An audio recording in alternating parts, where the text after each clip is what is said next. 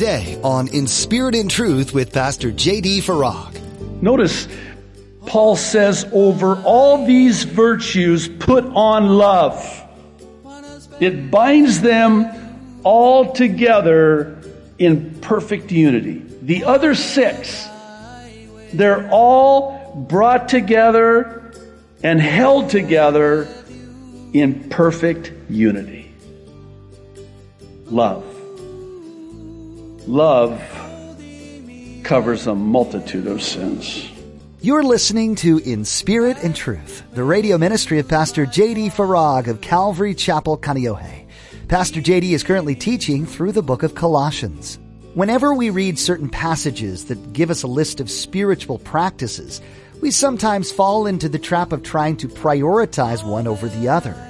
As Pastor JD will teach you in his message today, love is the culmination of any given practice. When we love God and others, such disciplines end up happening naturally. Now, be sure to stay with us after today's message to hear how you can get your own copy of today's broadcast.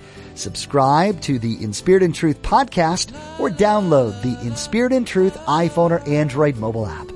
Now, here's Pastor JD in the book of Colossians, chapter 3, with today's edition of In Spirit and Truth. I want it to be said of me, and whenever I do a memorial service, it's always that time I think about what Solomon writes in Ecclesiastes about how it's better to go to a memorial service than it is to go to a party.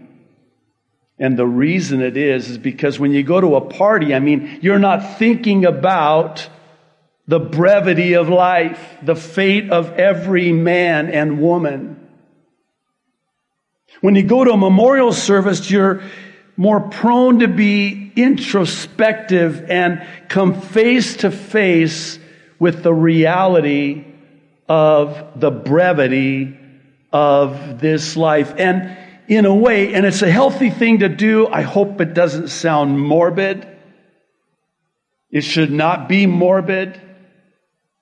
But it's a healthy thing to do to fast forward to your memorial service should your death precede the rapture of the church. And I'll explain what I mean by that. What would they say at your memorial service about you? Would they talk about how kind and gentle and humble you were? In Galatians 6, we're told that it's gentleness that restores someone who is caught up in a sin. We're admonished, exhorted to restore them, but to do so gently. Not harshly, gently. All right. Appreciate your patience. Let's talk about patience. Some of your translations render this as long suffering. Not a word we use much today. What does long suffering mean? Well, it basically, and I know this is deeply profound, but it means to suffer long. Long suffering. To patiently suffer for a long period of time with someone. Here again, the opposite of patience, impatience. Come on, don't look at me all spiritual. You're just as impatient as I am, especially in traffic. I actually prayed about this in traffic on the way here this morning. Lord, should I use another traffic illustration from my own life? And I'm reluctant to do so because I, I don't want you to think that I'm not walking in victory. I mean, the Lord is doing a work in me, but here, here's one thing I'm learning about my own impatience. You know what being impatient says? Being impatient says, my time's more important than yours. Where I have to get to is more important than where you have to get to. So when you're in a hurry and you're in traffic, okay, I'm going to use a traffic illustration, and someone cuts you off, you can't pass them. And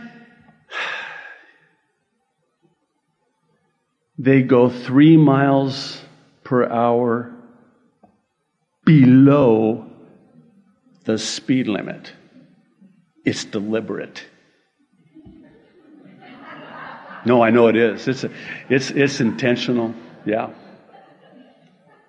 Don't they know that I have to get to church? I mean, after all, I'm the pastor. I need to get to church. I've, I've shared with you what my recurring nightmare is, right? You know, when you're a kid, the recurring nightmare is that you show up at school in your pajamas. You ever had those when you were a kid? You know what mine is?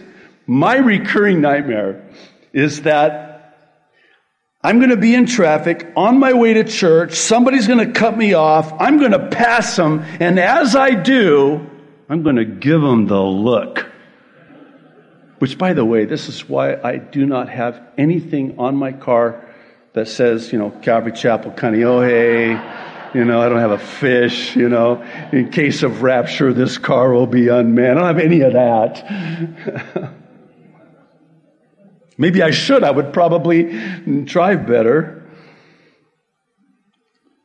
But my recurring nightmare is that I, I, I, I pass them and I give them the look and then I just speed on by. And I pull up to church and then put on the smile. You know what I'm talking about, right?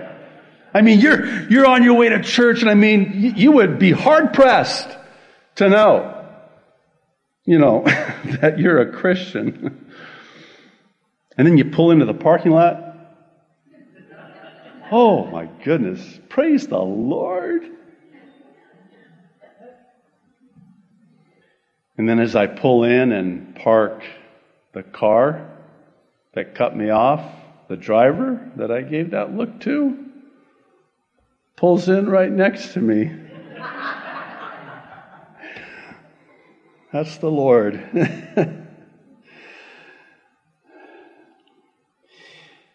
Impatience comes when we think more highly of ourselves than we ought.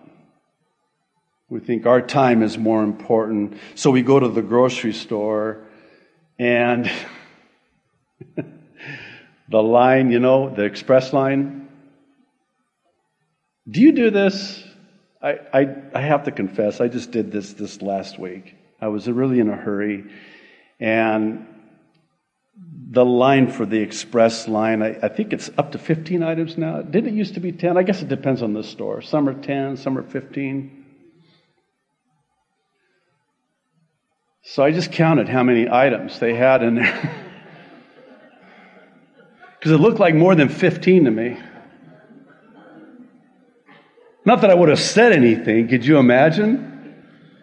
You got 17 items in there. Get out of this line. You can't be in this line. Hey, wait a minute. I, I, I've seen you before. Aren't you the pastor at that church there in Number six, forgiveness. This too could be another sermon unto itself for what I think would be deemed obvious reasons.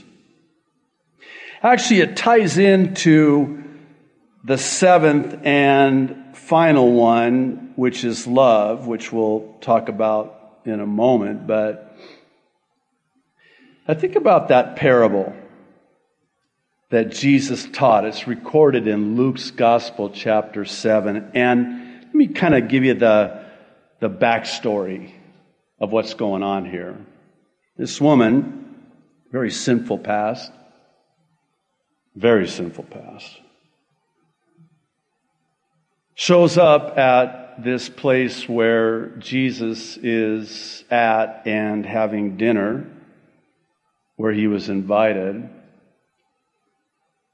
And she makes her way to him and she starts to weep, just, I mean, I, I, guess maybe uncontrollably and bitterly, and is washing his feet with her tears and wiping his feet with her hair.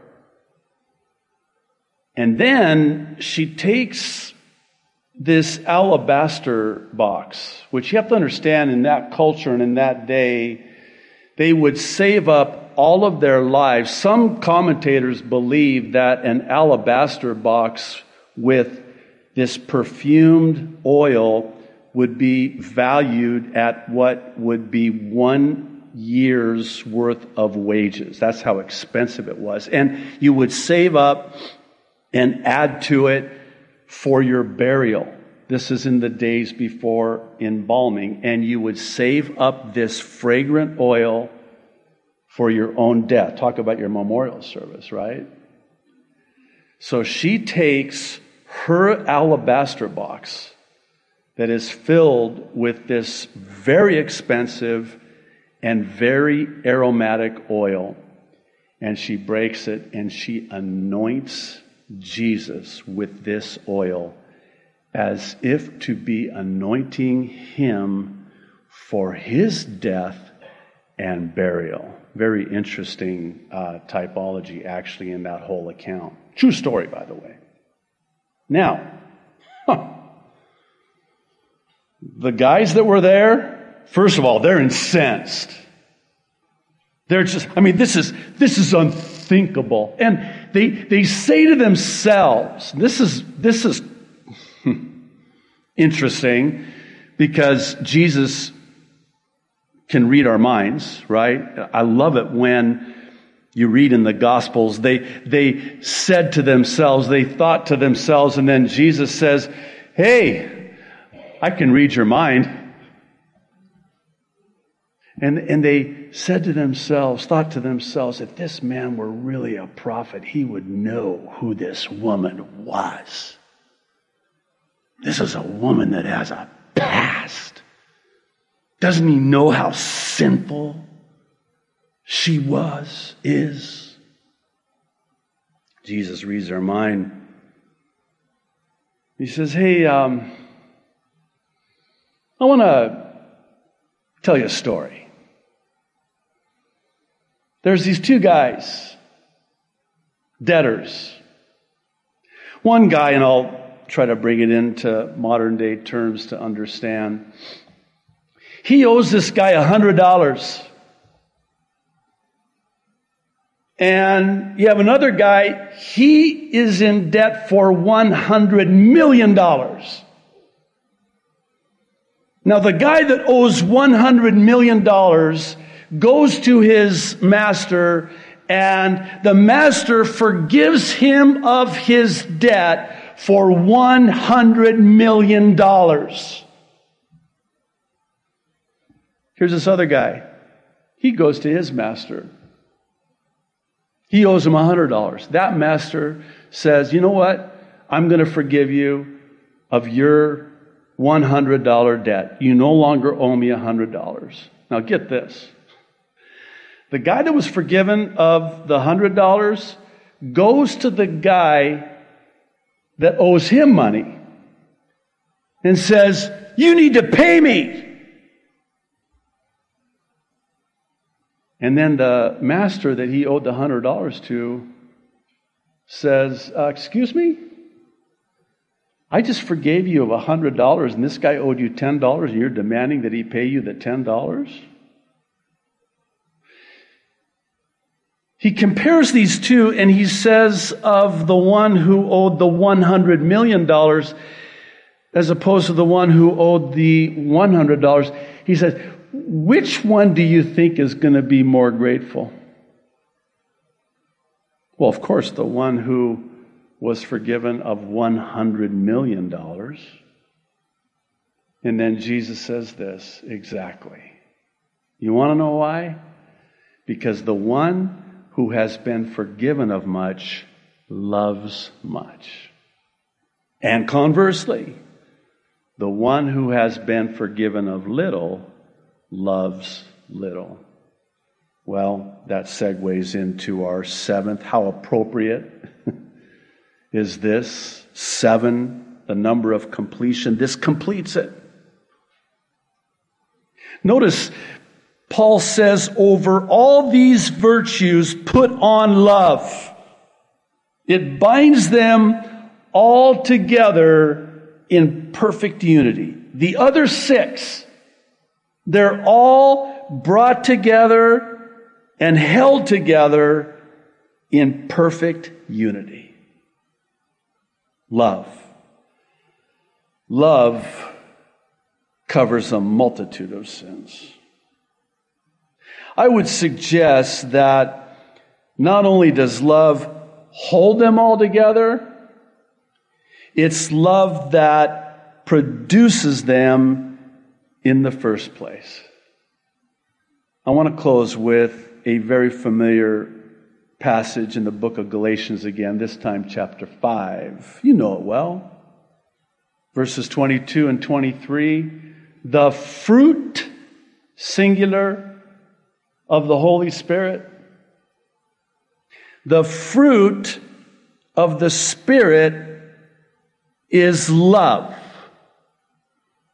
Now, from the fruit of love, here's what it produces more fruit joy, peace, long suffering, kindness goodness, faithfulness, gentleness, self control. Against such, there is no law. Uh, did you notice that this is basically the list that Paul has here in Colossians? Almost verbatim. In other words, we're to put this on, how? What does that look like? How do we practically put on gentleness, kindness, meekness, patience, all of the above? How do we do that?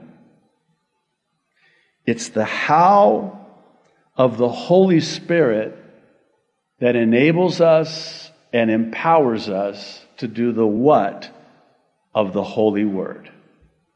There is no way that you and I can do this apart from the indwelling and the empowering of the Holy Spirit. To try is to have plastic fruit. And people will see right through it. Would you agree? You can't manufacture, you can't fake it. You can try, but people are going to sniff out insincerity. There's a genuine, authentic love that comes by way of the Holy Spirit. I'll, I'll close with this uh, one story from my own life, actually, another marriage one, if you don't mind. Early in our marriage, I made this comment to my wife. And I thought it was so profound and so sincere and so, you know, authentic. And I, I said to her this I said, honey, I love you with a love that only God can give. I'm just waiting for the, oh, you know.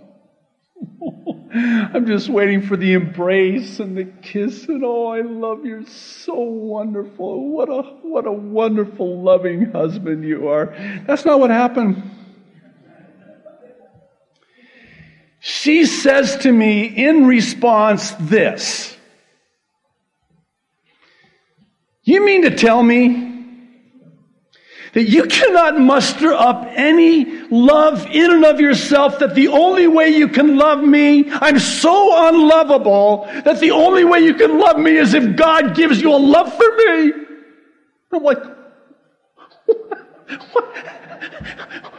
Can I, wives, how do you do that? How, what? what? No! How, where do, no! How can something so, no, I didn't say that. Though it would have been true. I, I'm sorry. Obviously, my wife is not in this service, so I can get away with it. But if you really think about it, that is the truth. Whenever I do a wedding, which I really enjoy doing weddings, I always look at the husband, the groom, more than I do the, the bride. Because really, the onus is on him. You know, because the Apostle Paul in Ephesians talks about husbands loving your wives. Love your wives as Christ loved the church and gave himself for her. Love your wives as you love yourself. Love your wives as you love and cherish your own body. I mean, three times he says to the, to the husband, love your wife. He doesn't say it one time to the wife. He doesn't say to the wife, love your husband. That's not the problem. You know what he says to the wife? It's very simple, it's very short. Three times. Husbands, love your wife. Husbands, love your wife. Husbands, love your wife. Wife, respect your husband. What? Yeah. So I say to the groom, well, I guess I should say it depends on the groom.